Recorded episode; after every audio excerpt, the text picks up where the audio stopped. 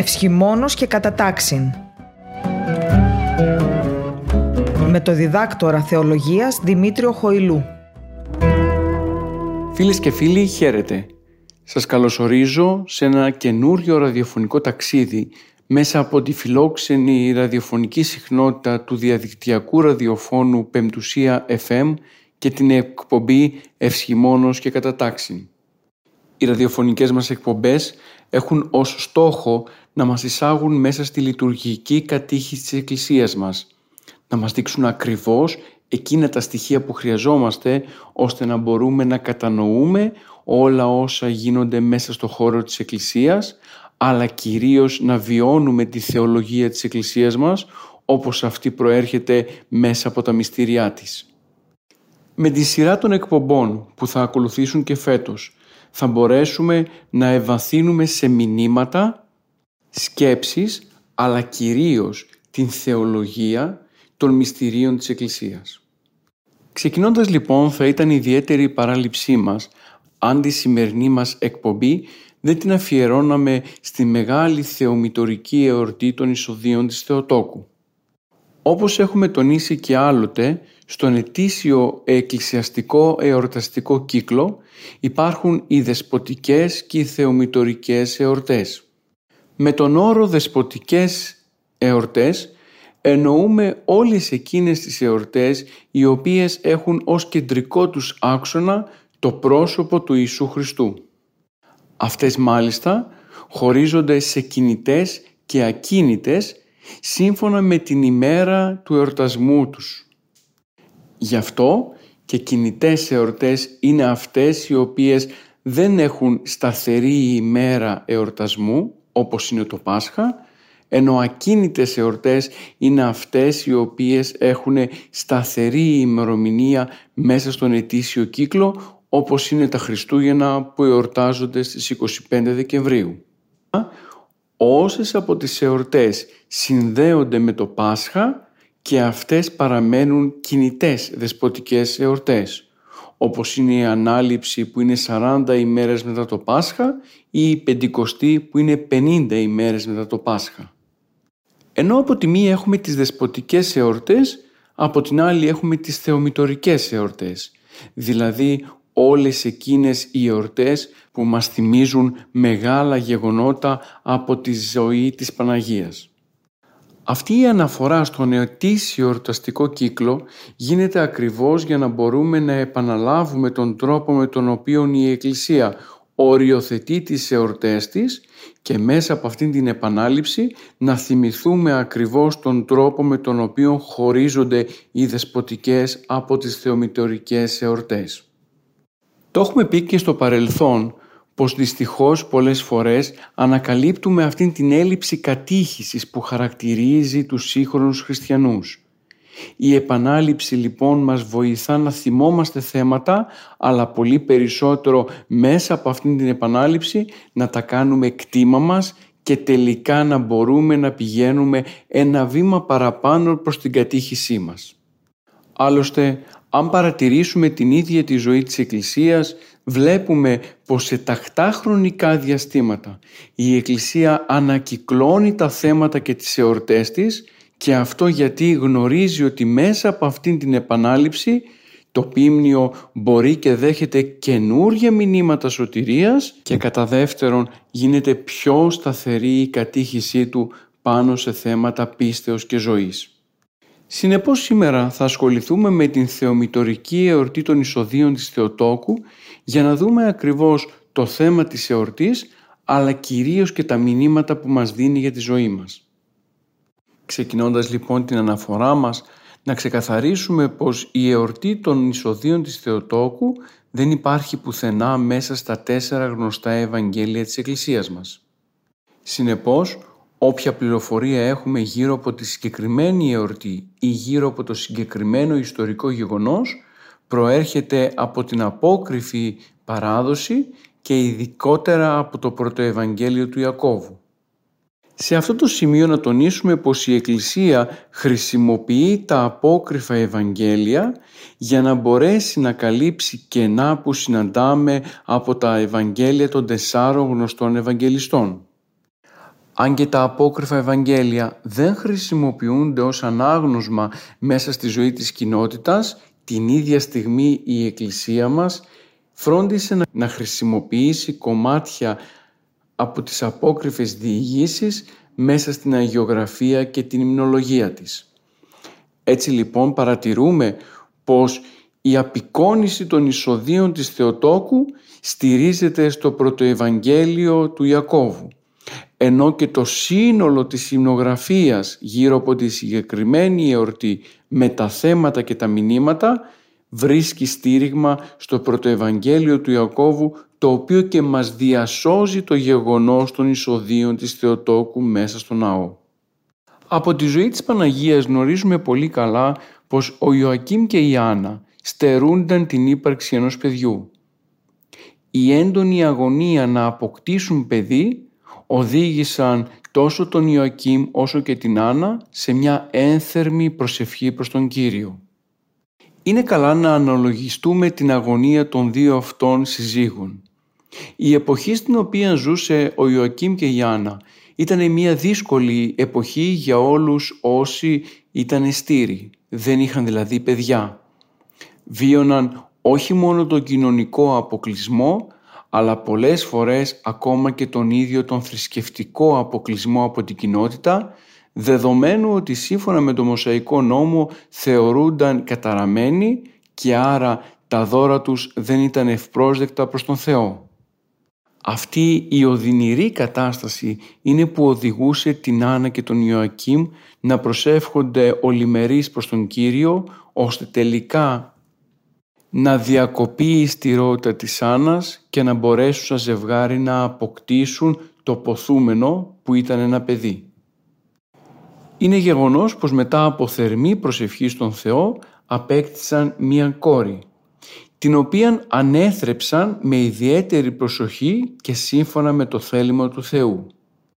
Η Θεοτόκος Μαρία λοιπόν αποτέλεσε τον καρπό της ένθερμης προσευχής ενός ζευγαριού. Η λύση της στηρότητας της Άννας οδήγησε στην παρουσία της Θεοτόκου μέσα στον κόσμο. Η πολυχρόνια αγωνία του ζευγαριού τελικά βρήκε την απάντησή της μέσα από την γέννηση της Θεοτόκου. Αρχικά αυτό αποτελεί και ένα παράδειγμα ζωής για όλους εμάς. Πολλές φορές αγωνιούμε έντονα για κάποιο ζήτημα προσευχής και επιθυμούμε να πραγματοποιηθεί άμεσα, ξεχνώντας ότι τελικά ο Θεός λειτουργεί σε τελείως διαφορετικό χρόνο και σκοπό από αυτόν τον οποίο λειτουργούμε εμείς. Μπορεί να αργεί να δώσει αυτό το οποίο επιθυμούμε, αλλά τελικά στο τέλος το αποτέλεσμα της προσευχής θα είναι αυτό το οποίο είναι προς το συμφέρον της ψυχής μας πρωτίστως και δευτερευόντως στον κατάλληλο χρόνο για τον οποίο το χρειαζόμαστε. Το μόνο που χρειάζεται είναι εμείς να έχουμε εμπιστοσύνη στον Θεό και κυρίως να εμένουμε παρακλητικά στην προσευχή ώστε ο Θεός να δώσει την εκπλήρωση του αιτήματός μας όταν αυτό θεωρηθεί σωστό από τον ίδιο. Ο Ιωακήμ και η Άννα είχαν αυτήν την αναμονή της εκπλήρωσης του αιτήματός τους και τελικά ο Θεός κατανοώντας την αγωνία τους τους έδωσε τον καρπό της προσευχής όταν ήταν κατάλληλος ο καιρός πρώτον και δεύτερον τους έδωσε αυτό το οποίο χρειάζονταν και το οποίο τελικά βοήθησε και την ανθρωπότητα και δεν είναι άλλη από το πρόσωπο της Παναγίας. Στην περίπτωση του Ιωακήμ και της Άννας δεν έχουμε απλά τη λύση της στηρότητας αλλά και οι δύο γονείς ήταν υπέργυροι. Άρα λοιπόν η φυσική στηρότητα λύεται με την προσευχή και την ίδια στιγμή εκεί που η φύση δεν ήταν δυνατόν να δώσει καρπό ο Θεός νικά την φύση και μέσα από αυτή την πράξη δίνει στον κόσμο την Παναγία. Άρα για τον Θεό τίποτα δεν είναι αδύνατον. Οτιδήποτε και αν επιθυμεί ο Θεός μπορεί να επιτευχθεί ακόμα και αν τα φυσικά χαρακτηριστικά δεν το επιτρέπουν. Η παραπάνω ιστορία μας δίνει να καταλάβουμε πως εμείς θα πρέπει απλά να ζητούμε από τον Θεό αυτό το οποίο επιθυμούμε αρκεί φυσικά και το αίτημά μας να είναι προς το συμφέρον της ψυχής μας. Αν και εφόσον κριθεί αναγκαίο από τον Θεό, τότε θα λάβουμε το αποτέλεσμα της προσευχής μας και θα μας δώσει ο Θεός αυτό το οποίο χρειαζόμαστε. Μόλις λοιπόν συμπλήρωσε το τρίτο έτος της ηλικίας της η Θεοτόκος, με την συνοδεία λαμπαδιδοφόρων παρθένων, οι γονείς της την αφιέρωσαν στο ναό. Ας μην παραθεωρούμε το συγκεκριμένο γεγονός. Δύο γονείς οι οποίοι είχαν έντονη την αγωνία να αποκτήσουν ένα παιδί. Αποκτούν μία κόρη και αυτή την κόρη στα τρία της έτη την αφιερώνουν στον Θεό. Δεν την κρατούν για τον εαυτό τους. Δεν την θεωρούν κτήμα τους. Αντιθέτως, γνωρίζουν την υποχρέωσή τους να προσφέρουν στο παιδί ό,τι καλύτερο υπάρχει στο πλαίσιο της διαπαιδαγώγησης.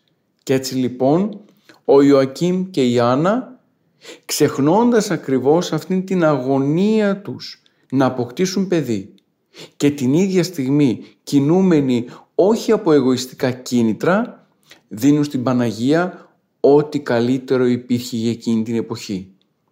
Την εγκαταλείπουν θα λέγαμε στα χέρια του Θεού και αυτή η εγκατάλειψη στον Θεό αποτελεί το μεγαλύτερο δώρο που μπορούσαν να κάνουν αυτοί ως γονείς προς την κόρη τους.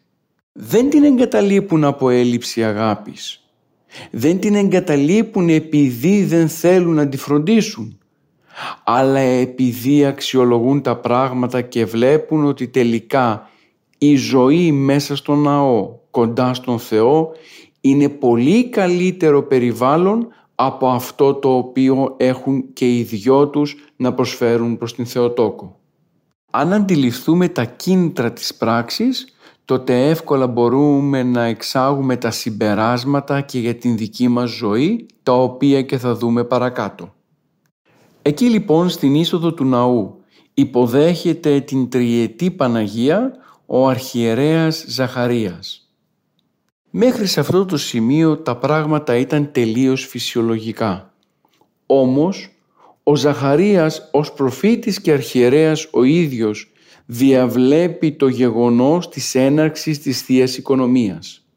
Βλέπεις στο πρόσωπο της Παναγίας το πρόσωπο και το άτομο εκείνο από το οποίο θα προέλθει η σωτηρία του κόσμου και κάνει μία πράξη η οποία ήταν ιδιαιτέρως περίεργη για εκείνη την εποχή.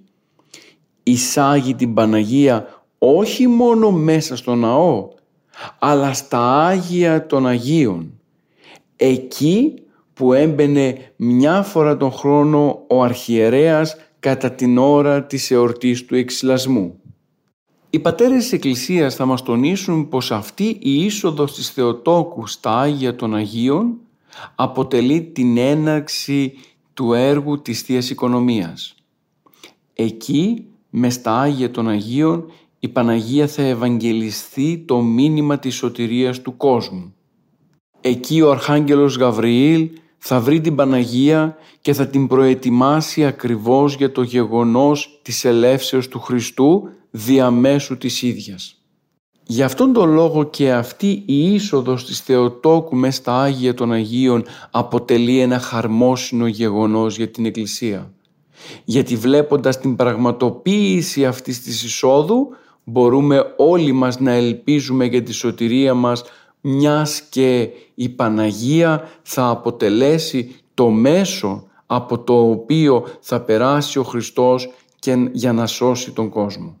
Ο Άγιος Γρηγόριος Παλαμάς διασώζει την αλήθεια πως στο ναό μέσα οι Παρθένος τρέφονταν από άγγελο Κυρίου. Ζούσε με προσευχή, μελέτη των γραφών, ιερή ησυχία και ακούγοντας συνεχώς το κήρυγμα των ιερέων. Ας μην μας διαφύγει το ότι η Θεοτόκος για να μπορέσει να γίνει η ίδια της η μητέρα του Κυρίου πέρασε μέσα από την σιωπή άφησε τον εγωισμό και την υπερηφάνειά της, κλείστηκε μέσα στο ναό και με την σιωπή κατάφερε να προσεγγίσει αυτό το οποίο ήταν αδύνατον για τον οποιονδήποτε άνθρωπο εκείνης της εποχής. Η σιωπή την βοήθησε να κατανοήσει τον τρόπο με τον οποίο θα ενωθεί ο άνθρωπος με τον Θεό. Την βοήθησε να, να καθαρίσει την ύπαρξή της από οποιαδήποτε αμαρτία και πολύ περισσότερο να διατηρήσει το νου της προσιλωμένο προς τον ερχομό του Κυρίου προς τον κόσμο. Το δεύτερο παράδειγμα που μπορούμε να πάρουμε μέσα από την εορτή των εισοδείων της Θεοτόκου είναι ακριβώς αυτό, η σιωπή. Εάν επιθυμείς να μιλήσεις με τον Θεό, πρέπει να μάθεις να σιωπάς. Χρειάζεται εκείνη η εσωτερική σιωπή που μέσα της θα ακουστεί η φωνή του Θεού και θα την καταλάβεις αμέσως. Δυστυχώς ζούμε σε μια πραγματικότητα η οποία γύρω μας χαρακτηρίζεται από πολύβοους κρότους. Ο θόρυβος της καθημερινότητας, η αγωνία των πράξεων, αλλά και πολλές φορές ο εγωισμός και η περηφάνειά μας δεν μας επιτρέπουν να σιωπήσουμε και να ακούσουμε τη φωνή του Θεού. Η Παναγία όμως με την είσοδό της μέσα στα Άγια των Αγίων μας δείχνει ακριβώς αυτόν τον δρόμο προς τον Θεό. Αν θες να συναντήσεις τον Θεό πρέπει να μάθεις να σιωπάς. Πρέπει να μάθεις να μην μιλάς. Πρέπει ο νου σου να μην δημιουργεί εικόνες. Και τότε μέσα από αυτήν την σιωπή θα μπορέσει να σου αποκαλυφθεί ο Θεός ως λεπτή άβρα. Να σου μιλήσει στα βάθη της καρδιάς σου και εσύ να αναγνωρίσεις αμέσως την φωνή του Θεού σου. Και αυτή η αναγνώριση της φωνής του Θεού Πατέρα θα σε βοηθήσει στο να ενωθείς μαζί Του και να μπορέσεις τελικά να βρεθείς μέτοχος αυτής της θεοκοινωνίας. Ξεχνούμε αυτήν την αλήθεια. Ξεχνούμε πως τελικά πρέπει να σιωπάσουμε για να μιλήσει ο Θεός. Εμείς δυστυχώς μιλάμε συνεχώς για τα πάντα. Περιεργαζόμαστε εικόνες, ειδήσεις, νέα, πρόσωπα και παντού λέμε την άποψή μας. Δεν σιωπούμε, δεν αφήνουμε λίγο χρόνο και χώρο ώστε να αναγνωρίσουμε το ποιοι είμαστε. Και μέσα σε αυτήν την κατάσταση του θορύβου χάνουμε όχι μόνο την σχέση μας με τον Θεό, αλλά πολλές φορές χάνουμε και την ίδια μας την ταυτότητα. Ζούμε χωρίς να ξέρουμε ποιοι είμαστε. Και επειδή δεν ξέρουμε ποιοι είμαστε, γι' αυτό και οι πράξεις μας δεν μυρίζουν Θεό. Ίσως είναι ανάγκη να σταματήσουμε να μιλάμε εμείς, ώστε τελικά να δώσουμε χώρο να μιλήσει ο Θεός. Και όταν μιλήσει ο Θεός, τότε τα πάντα γύρω μας έρχονται και αλλάζουν. Αποκτούν αυτήν τη γλυκύτητα της σχέσης με τον Θεό. Μια γλυκύτητα που διαφέρει με οτιδήποτε γνωρίζουμε μέχρι και τώρα. Αρκεί φυσικά να έχουμε αυτήν την αποφασιστικότητα για τη σχέση μας με τον Θεό. Η Παναγία εισέρχεται μέσα στο ναό ακριβώς επειδή επιθυμεί να γνωρίσει τον Θεό. Η πράξη της εισόδου της μέσα στο ναό είναι καθαρά μία πράξη αγάπης προς τον Κύριο. Η ίδια της αφιερώνει το σύνολο της υπάρξεώς της για να πάρει από τον Θεό ως δώρο την ενσάρκωση του Λόγου μέσα από τη μήτρα της. Εάν δεν είχε μαθητεύσει στη σιωπή του ναού, τότε δεν θα ήταν ποτέ δυνατόν λίγο αργότερα να πει το «Ιδού Ιδούλη Κυρίου γεννητόμη κατά το ρήμα σου». Αυτό το μεγάλο ναι στο σχέδιο της σωτηρίας του κόσμου το έδωσε η μαθητεία στη σιωπή του ναού. Διδάχθηκε η Παναγία το πώς να σιωπά. Διδάχθηκε η Παναγία μέσα στο ναό το πώς πρέπει να αφουγκράζεσαι τον Λόγο του Θεού και από Αυτόν να ταΐζεσαι. Οι πατέρες της Εκκλησίας θεωρούν αυτή τη στάση της Παναγίας μέσα στο ναό ως την έναρξη της νοεράς προσευχής. Εκεί δηλαδή που η καρδιά και ο νους ενώνονται με τον Θεό. Εκεί που τα πάντα σταματούν να λειτουργούν για να μπορέσεις να ενωθείς με το αγαπόμενο πρόσωπο του Θεού και τελικά να μπορέσεις να ενωθείς με Αυτόν. Η ησυχία βοήθησε την Παναγία να διατηρήσει καθαρή την καρδιά της. Και όπως βλέπουμε στους μακαρισμούς, μόνο η καθαρή την καρδία όψονται το Θεό. Δεν είναι τελείως άσχετη οι μακαρισμοί του Κυρίου με το πρόσωπο της Θεοτόκου.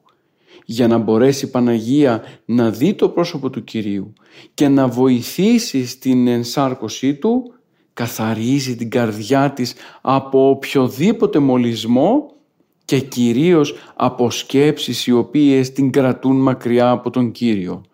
Κι έτσι με καθαρή και ακυλίδωτη καρδία μπορεί στο τέλος να συναντήσει τον Θεό, να τον δει και φυσικά να φτάσει σε σημείο ώστε να τον γεννήσει.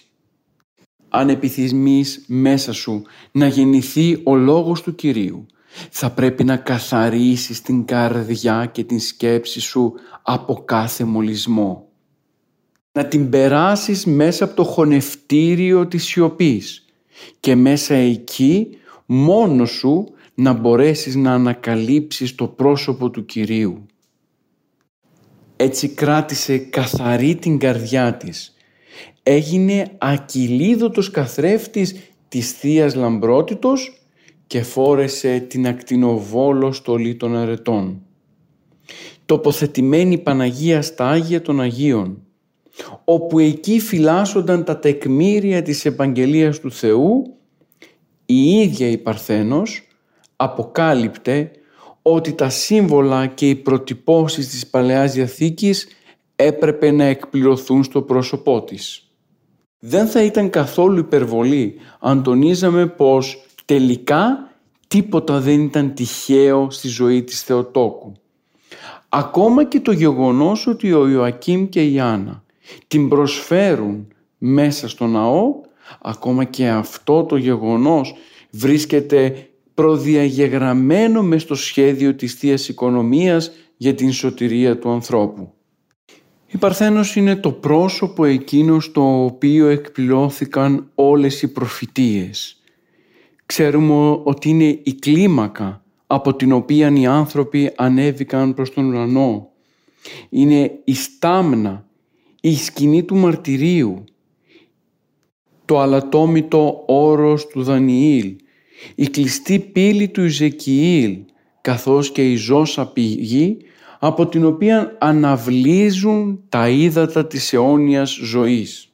Η σωτηρία μας στο σύνολό της οφείλεται ακριβώς στο πρόσωπο της Θεοτόκου. Δεν λησμονούμε το γεγονός πως τελικά η ανθρωπότητα προσέφερε στον Θεό ό,τι καλύτερο είχε. Ακόμα και τα αισθητά στοιχεία μέσα στο ναό δηλώνουν την παρουσία της Θεοτόκου μέσα στον κόσμο. Διαβάζοντας την προς επιστολή του Αποστόλου Παύλου, εκεί ακριβώς βλέπουμε πως ο ναός του Κυρίου αποτελούνταν από δύο μέρη. Το πρώτο μέρος ονομάζονταν Άγια, στο οποίο υπήρχε η λιχνία η τράπεζα και η άρτη της προθέσεως και το δεύτερο μέρος ονομάζονταν Άγια των Αγίων. Εκεί, στα Άγια των Αγίων, υπήρχε το χρυσό θυσιαστήριο του θυμιάματος και η κυβωτός Διαθήκης η οποία περιείχε χρυσή στάμνα με το μάνα και το ραβδί του Αρών που βλάστησε θαυματουργικά, καθώς και τις δύο πλάκες με τις διατάξεις της Διαθήκης. Όλα τα παραπάνω αποτελούν ιερά σύμβολα της Παλαιάς Διαθήκης που εκπληρώνονται στο πρόσωπο της Παρθένου. Η Θεοτόκος αποτελεί τα Άγια των Αγίων της σχέσης με τον Θεό. Η καρδιά της αλλά και όλη η ύπαρξή της είναι το σημείο αναφοράς για την ένωση του Θεού με τον άνθρωπο. Θα πρέπει να λησμονείται αυτή η αλήθεια να ξεχνάμε το γεγονός ότι η Παναγία μπόρεσε και προσέφερε το σύνολο της, του εαυτού της για να μπορέσει ο Θεός να γίνει άνθρωπος. Εάν εμείς ελπίζουμε στη σωτηρία και βλέπουμε την πόρτα του παραδείσου ανοιχτή, το οφείλουμε στο γεγονός της υπάρξεως της Θεοτόκου μέσα στον κόσμο. Η εορτή των εισοδείων της Θεοτόκου είναι σημαντική γιατί μας υπενθυμίζει όλο αυτό το έργο της Θείας Οικονομίας. Ο Θεός δεν μας εγκαταλείπει μέσα στην φθορά και στον θάνατο. Μας δίνει ελπίδα πως τελικά στο τέλος ο θάνατος θα νικηθεί. Και αυτή η ελπίδα, αυτό το αίτημα της σωτηρίας περνάει μέσα από το σχέδιο του Κυρίου που ως εκπλήρωσή του βρίσκεται το πρόσωπο της Θεοτόκου. Ο Ιωακήμ και η Άννα προσφέρουν την Παναγία τριετίζουσα μέσα στο ναό ακριβώς για να μπορέσει να ξεκινήσει από αυτήν το έργο της Θείας Οικονομίας. Η εορτή των εισοδείων της Θεοτόκου μεταφέρει αυτό το μήνυμα της χαράς ότι τελικά ξεκινά η αντίστροφη μέτρηση για την κατάργηση του θανάτου και της αμαρτίας. Αφού η Θεοτόκος αφιερώθηκε στο ναό, τώρα πλέον τα πάντα ξεκινούν και επιστρέφουν από εκεί που ξεκίνησαν. Γι' αυτό και είναι ανάγκη αυτήν την εορτή να την εορτάζουμε πανηγυρικά. Γιατί από αυτό το γεγονός ξεκινάει η προσωπική σωτηρία του καθενός από εμάς ξεχωριστά. Είναι ανάγκη να νιώθουμε συνεχώς ευγνώμονες προς το πρόσωπο της Θεοτόκου για να κατανοήσουμε την αλήθεια ότι εξαιτίας της Παναγίας εμείς ελπίζουμε για την κατάργηση του θανάτου την οποία και βιώνουμε μέσα από το γεγονός της Αναστάσεως του Κυρίου. Φυσικά το παραπάνω ιστορικό γεγονός μας φέρνει αντιμέτωπους και με τις ευθύνες μας ως γονείς προς τα παιδιά μας. Με το αν τελικά και εμείς τα κατηχούμε σωστά, τα οδηγούμε προς τον εκκλησιασμό και τα συνδέουμε έτσι όπως πρέπει με το πρόσωπο του Κυρίου.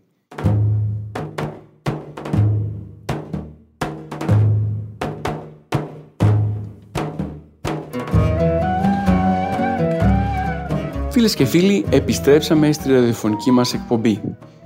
Σήμερα θυμόμαστε και επεξεργαζόμαστε την θεομητορική εορτή των εισοδείων της Θεοτόκου. Στο πρώτο ημίωρο της εκπομπής μας ανακαλύψαμε τα μηνύματα της ελπίδας που δίνει το συγκεκριμένο ιστορικό γεγονός που προέρχεται μέσα από την απόκριφη διήγηση του πρωτοευαγγελίου του Ιακώβου. Είμαι λοιπόν πολύ πριν πως ο Ιωακήμ και η Άννα τριών ετών όταν ήταν η Παναγία την αφιέρωσαν μέσα στο ναό. Η συγκεκριμένη πράξη του συγκεκριμένου ζευγαριού μας φέρνει αντιμέτωπους όλους εμάς με τις ευθύνες μας ως γονείς. Υπενθυμίζει λοιπόν στους χριστιανούς γονείς την ευθύνη και υποχρέωση του εκκλησιασμού των παιδιών μας.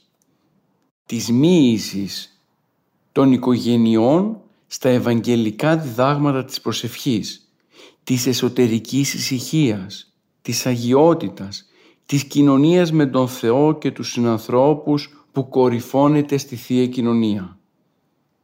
Έτσι καλλιεργείται η κατεξοχήν ευαγγελική και χριστιανική αρετή της αγάπης. Δυστυχώς ζούμε σε μια εποχή που πολλές φορές γονείς οι οποίοι είναι οι ίδιοι τους χριστιανοί αδιαφορούν για την κατήχηση των παιδιών τους. Τηρούν τυπικά το μυστήριο του βαπτίσματος. Ας μου επιτραπεί η έκφραση πολλές φορές και παραδοσιακά με την έννοια του folklore, απλά γιατί έτσι το παραλάβαμε και από εκεί και πέρα δεν ενδιαφέρονται καθόλου για το ποια παιδαγωγία, θεία παιδαγωγία θα δώσουν προς τα παιδιά τους. Δυστυχώς έχουμε φτάσει σε ένα κομβικό σημείο στο οποίο ανακαλύπτουμε πως τελικά αυτή η έλλειψη κατήχησης που προέρχεται μέσα από την αδιαφορία των γονιών για την διαπαιδαγώγηση των παιδιών μας οδηγεί σε οδυνηρά αποτελέσματα. Η πανδημία μας έφερε αντιμέτωπους με αυτές τις ευθύνες μας. Καθ' όλη τη διάρκεια των τριών αυτών ετών ακούστηκαν πράγματα και ήρθαμε αντιμέτωποι με καταστάσεις οι οποίες δεν είναι μέσα από τη ζωή της Εκκλησίας. διαπιστώσαμε ως πίμνιο ότι απέχουμε πολύ και από την θεολογία της Εκκλησίας και από την κατήχησή της. Είναι όμως ανάγκη τώρα όσο ποτέ άλλοτε να διαπιστώσουμε οι γονείς τις ευθύνες μας που έχουμε γύρω από την κατήχηση των παιδιών μας. Και μάλιστα αυτή η κατήχηση μπορεί να γίνει με πολύ πρακτικούς τρόπους. Αρχικά διαπιστώνεται πολλές φορές ότι οι γονείς δεν εμπιστεύονται τα παιδιά τους στην εκκλησία. Δεν τα οδηγούν στο ενοριακό κατηχητικό. Δεν τα βοηθούν ώστε να εκκλησιάζονται τακτικά. Δεν δημιουργούν εκείνες τις καταστάσεις ώστε το παιδί να συνδέσει οργανικά την ύπαρξή του με το πρόσωπο του Θεού και τα μυστήρια της Εκκλησίας. Υπάρχουν σπίτια χριστιανών βαπτισμένων χριστιανών στα οποία τα μέλη της οικογένειας δεν εξομολογούνται, δεν εκκλησιάζονται, δεν συμμετέχουν στα μυστήρια της Εκκλησίας. Δεν τελούνται μυστήρια και ακολουθίες μέσα στο σπίτι. Σκεφτείτε μια ωραία εικόνα. Η περίοδος που διανύουμε τώρα είναι η περίοδος της νηστείας των Χριστουγέννων. Μπορούμε κάλλιστα να καλέσουμε τον ιερέα και να τελέσει το μυστήριο του ευχελαίου στο σπίτι μας. Και μέσα από αυτή την τέλεση του μυστηρίου του ευχελαίου όλη η οικογένεια να συνδεθεί με το πρόσωπο του ιερέα αλλά πολύ περισσότερο να συνδεθεί με το γεγονός του μυστηρίου. Ας βοηθήσουμε το παιδί μας να ζήσει και να βιώσει το μυστήριο του ευχελαίου. Ας του δώσουμε την ευκαιρία αυτό το ίδιο να την προετοιμάσει δηλαδή να πάρει τα κεριά, το καρβουνάκι, το θυμίαμα, το αλεύρι, το λάδι και να προετοιμάσει το σπίτι για το γεγονός του μυστηρίου του ευχελαίου. Πράξεις οι οποίες εμάς μας φαίνονται απλές, στα παιδιά και την καρδιά τους τα βοηθούν ώστε να συνδεθούν με τη ζωή της Εκκλησίας και λίγο αργότερα να τους γίνει βίωμα και αυτό το βίωμα και αυτά να το μεταφέρουν στη δική τους οικογένεια. Εάν δεν έχουμε καντήλι στο σπίτι, είναι μια καλή ευκαιρία να αγοράσουμε ένα και μαζί με τα παιδιά μας καθημερινά να φροντίσουμε να το έχουμε αναμένο. Αυτή η μικρή πράξη του να ανάψω δηλαδή το καντήλι μαζί με τα παιδιά μου θα τα βοηθήσει να συνδεθούν με τον Θεό να κατανοήσουν την ανάγκη μέσα στο σπίτι να υπάρχει το φως ηλαρών της εικόνας του Κυρίου. Και βλέποντας καθημερινά το παιδί αναμένο το καντήλι, εύκολα μπορεί να συνδέσει την ζωή του με την παρουσία του Κυρίου. Μπορούμε ακόμα ακόμα να μπούμε στη διαδικασία του θυμιάματος, δηλαδή να δείξουμε στο παιδί μας το πώς ανάβει το καρβουνάκι, πώς μπαίνει το θυμίαμα και πώς θυμιατίζουμε τις εικόνες μέσα στο σπίτι μας.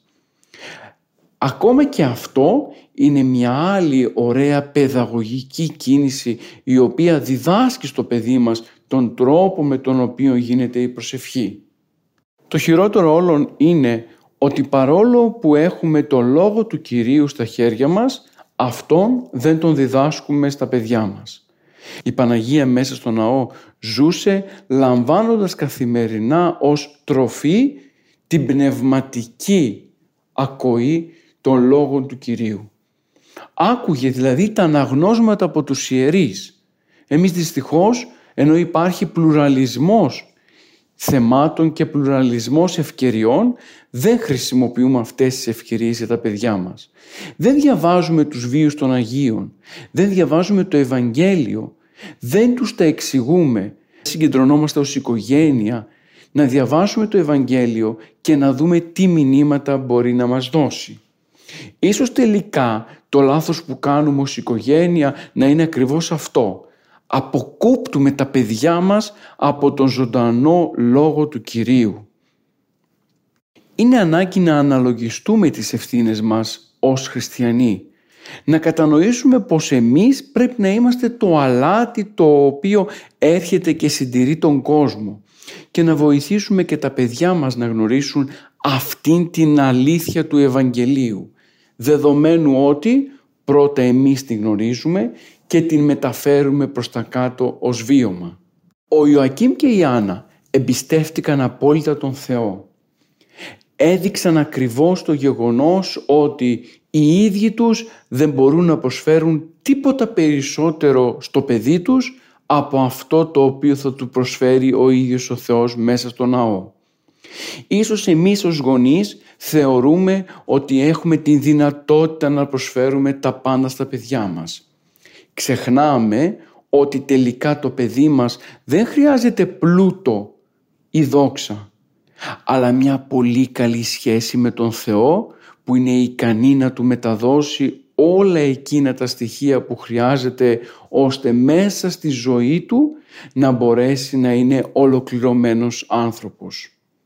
Το χειρότερο όλων είναι πως ενώ είμαστε ορθόδοξοι χριστιανοί βαπτισμένοι δείχνουμε πολλές φορές να μην εμπιστευόμαστε την κατήχηση της Εκκλησίας. Θεωρούμε, ας μου επιτραπεί η έκφραση, «demondé» το να πάω το παιδί μου στο κατηχητικό. Θεωρώ ότι εκεί θα του κάνουν πλήση εγκεφάλου. Πιστεύω ότι πηγαίνοντας το παιδί μου στο κατηχητικό θα χάσει πράγματα που ορίζει η σύγχρονη πραγματικότητα. Ξεχνώντας τελικά ότι αφήνοντας το παιδί μου στην κατήχηση της Εκκλησίας τα εφόδια τα οποία θα λάβει δεν θα είναι πρόσκαιρα, δεν θα είναι για λίγο καιρό, αλλά θα είναι αιώνια. Και τελικά η ίδια του η καρδιά θα κατανοήσει αυτή τη διαφοροποίηση μεταξύ του κόσμου που κείται όλος εν τη αμαρτία και τη φθορά και τη ζωή κοντά στο Χριστό που είναι μια ζωή Ανάστασης και ελπίδας. Πρέπει όσο είναι νωρίς να διαπιστώσουμε αυτήν την αλήθεια, να ξεκινήσουμε να διορθώνουμε τη λάθος νοτροπία μας και τελικά να οδηγούμε τα παιδιά μας προς την Εκκλησία. Εκεί που υπάρχει η ελπίδα, εκεί που υπάρχει το φως, εκεί που πλέον καταργείται ο θάνατος και η φθορά. Ας ξεκινήσουμε έστω και τώρα να συνδέσουμε τα παιδιά μας με το γεγονός της εξομολόγησης, να συνδέσουμε τα παιδιά μας με το γεγονός της Θείας Ευχαριστίας, να συνδέσουμε τα παιδιά μας με το πρόσωπο ενός ιερέως πνευματικού. Και ας είμαστε απόλυτα σίγουροι πως αυτή η σύνδεση του παιδιού μας με την Εκκλησία μόνο θετικά στοιχεία μπορεί να επιφέρει. Ζούμε σε μια κοινωνία δυστυχώς που έχει αποδείξει ότι η φθορά ολοένα και περισσότερο μεγαλώνει. Καθημερινά στα δελτία των ειδήσεων αλλά και έξω από την κοινωνία όπως την βλέπουμε διαπιστώνουμε ότι το τέλμα είναι σε σημείο τέτοιο που απειλητικά κινείται προς εμάς. Εμείς που ζούμε μέσα στο χώρο της Εκκλησίας, που έχουμε βιώσει την αγάπη του Θεού, είναι σωστό αυτήν την αγάπη να τη μεταφέρουμε και στα παιδιά μας. Είναι καλό να τους δώσουμε όλα εκείνα τα εφόδια που χρειάζονται ώστε τελικά να διαφοροποιηθούν από την κοινωνία η οποία το μόνο που έχει κατά νου είναι η αμαρτία και η φθορά. Η εορτή των εισοδείων της Θεοτόκου είναι μια αφορμή για εκκλησιασμό όλης της οικογενείας. Είναι ωραία η εικόνα η οικογένεια στο σύνολό της να σηκώνεται το πρωί της Κυριακής και να οδηγείται προς τον ναό. Δεν είναι ανάγκη να πας από, από το πρωί. Δεν είναι ανάγκη να πας από το ευλογητός, εάν και εφόσον η οικογένειά σου δεν είναι συνηθισμένη. Ξεκίνα από τα πολύ απλά και σιγά σιγά ο Θεός θα δώσει ευλογία ώστε να γίνουν και τα πιο σύνθετα πήγαινε μισή ώρα πριν το τέλος της εκκλησίας. Και αυτό σιγά σιγά θα γίνει μια συνήθεια μες στην οικογένεια. Και η συνήθεια αυτή θα βοηθήσει τα μέλη της οικογένειας ώστε να κατανοήσουν την αναγκαιότητα της σύνδεσης του προσώπου τους με το πρόσωπο του Κυρίου. Ας μην βλέπουμε τον εκκλησιασμό ως κάτι εθιμοτυπικό μόνο για τις μεγάλες δεσποτικές και θεομητορικές εορτές. Ας αντιληφθούμε την αναγκαιότητα του εκκλησιασμού ως στοιχείο ελπίδας για τη ζωή μέσα στην κοινωνία. Και όσο εμείς θα μπορέσουμε να ζούμε συνδεόμενοι με το πρόσωπο του Κυρίου και το σώμα και το αίμα, τόσο θα λαμβάνουμε ως απάντηση στον σύγχρονο τρόπο ζωής την ελπίδα που δίνει το πρόσωπο του Χριστού. Η θεομητορική εορτή των εισοδόνιων της Θεοτόκου μας δείχνει ακριβώς αυτήν την ιερή μας υποχρέωση να μας γίνει συνήθεια ο εκκλησιασμός, η σχέση μας δηλαδή με τον Θεό. Τα παιδιά μας, ακόμα και μέσα στα σχολεία, στερούνται αυτής της ομορφιάς. Όσο συνδέεις την ύπαρξή σου με τον Θεό, τόσο τα πάντα γύρω σου ομορφαίνουν, αλλοιώνονται, καλυτερεύουν, βλέπουν την άλλη οπτική γωνία των πραγμάτων και μόνο τότε μέσα από τη σχέση σου με τον Θεό μπορείς τελικά και ο ίδιος σου να γίνεις άνθρωπος χαράς και αγάπης. Οι σύγχρονοι χριστιανοί ξεχνάμε το γεγονός ότι εμείς θα πρέπει να ζούμε μέσα στον κόσμο μεταδίδοντας μία ελπίδα την οποία πρώτη έχουμε βιώσει από τη σχέση μας με τον Θεό. Ο σύγχρονος άνθρωπος έχει αυτήν την ανάγκη της χαράς, την οποία κάθε τόσο αναζητά και δεν μπορεί να κατανοήσει που μπορεί να την βρει. Και έρχεται η Εκκλησία με την εορτή των εισοδείων και μας διαμηνύει το γεγονός πως τελικά η ελπίδα την οποία χρειαζόμαστε είναι εδώ. Αρκεί εμείς να κάνουμε το πρώτο βήμα να αφιερώσουμε σύμπασα την ύπαρξή μας στον Θεό, να εγκαταλείψουμε όλες τις βιωτικές μεριμνές μας στον Θεό και Αυτός, όπως λέει και ο ψαλμοδός, θα μας διαθρέψει στο τέλος. Δυστυχώς, ο προσωπικός εγωισμός, η προσωπική υπερηφάνεια και φυσικά η λάθος αντίληψη ότι εμείς όλα μπορούμε να τα καταφέρουμε μας οδηγεί σε μια πραγματικότητα η οποία τελικά γίνεται οδυνηρή για το σύνολο της ζωής μας. Και μέσα σε αυτήν την οδυνηρή πραγματικότητα εντάσσουμε τα ίδια τα παιδιά μας. Ξεχνάμε να τους δώσουμε το μήνυμα της ελπίδας που μετέφερε ο Χριστός με την Ανάστασή Του Ξεχνάμε να τους δείξουμε τον δρόμο της σωτηρίας μέσα από το πρόσωπο της Θεοτόκου γιατί ακριβώς και εμείς πορευόμενοι μέσα στην ζωή ίσως ξεχάσαμε αυτήν την αλήθεια που μας θυμίζει η εορτή των εισοδείων της Θεοτόκου. Πως τελικά θα πρέπει να πορεύεσαι προς τον Παράδεισο αφιερώνοντας όλη σου την ύπαρξη προς τον Θεό. Αγαπητοί μου, τώρα που με ακούτε, είναι ανάγκη να κατανοήσουμε τα λάθη που έχουμε κάνει. Να διαπιστώσουμε αμέσως τι είναι αυτό το οποίο έπρεπε να είχε γίνει ώστε τελικά μέσα από αυτή τη διαπίστωση, μέσα από αυτή την παραδοχή του λάθους να μπορέσουμε να ξεκινήσουμε την πορεία προς τα πίσω. Ποτέ και κανείς δεν έχασε αν συνέδεσε την ύπαρξή του με την Εκκλησία. Τα μηνύματα τα οποία έλαβε ήταν ουσιαστικά εκείνα τα οποία χρειάζεται ώστε να μπορέσει να, να αντιμετωπίσει τις δύσκολες καταστάσεις μέσα στην κοινωνία. Ας συνδέσουμε τα παιδιά μας με την Εκκλησία. Ας δείξουμε εμπιστοσύνη στο Θεό και στο πρόσωπο της Θεοτόκου.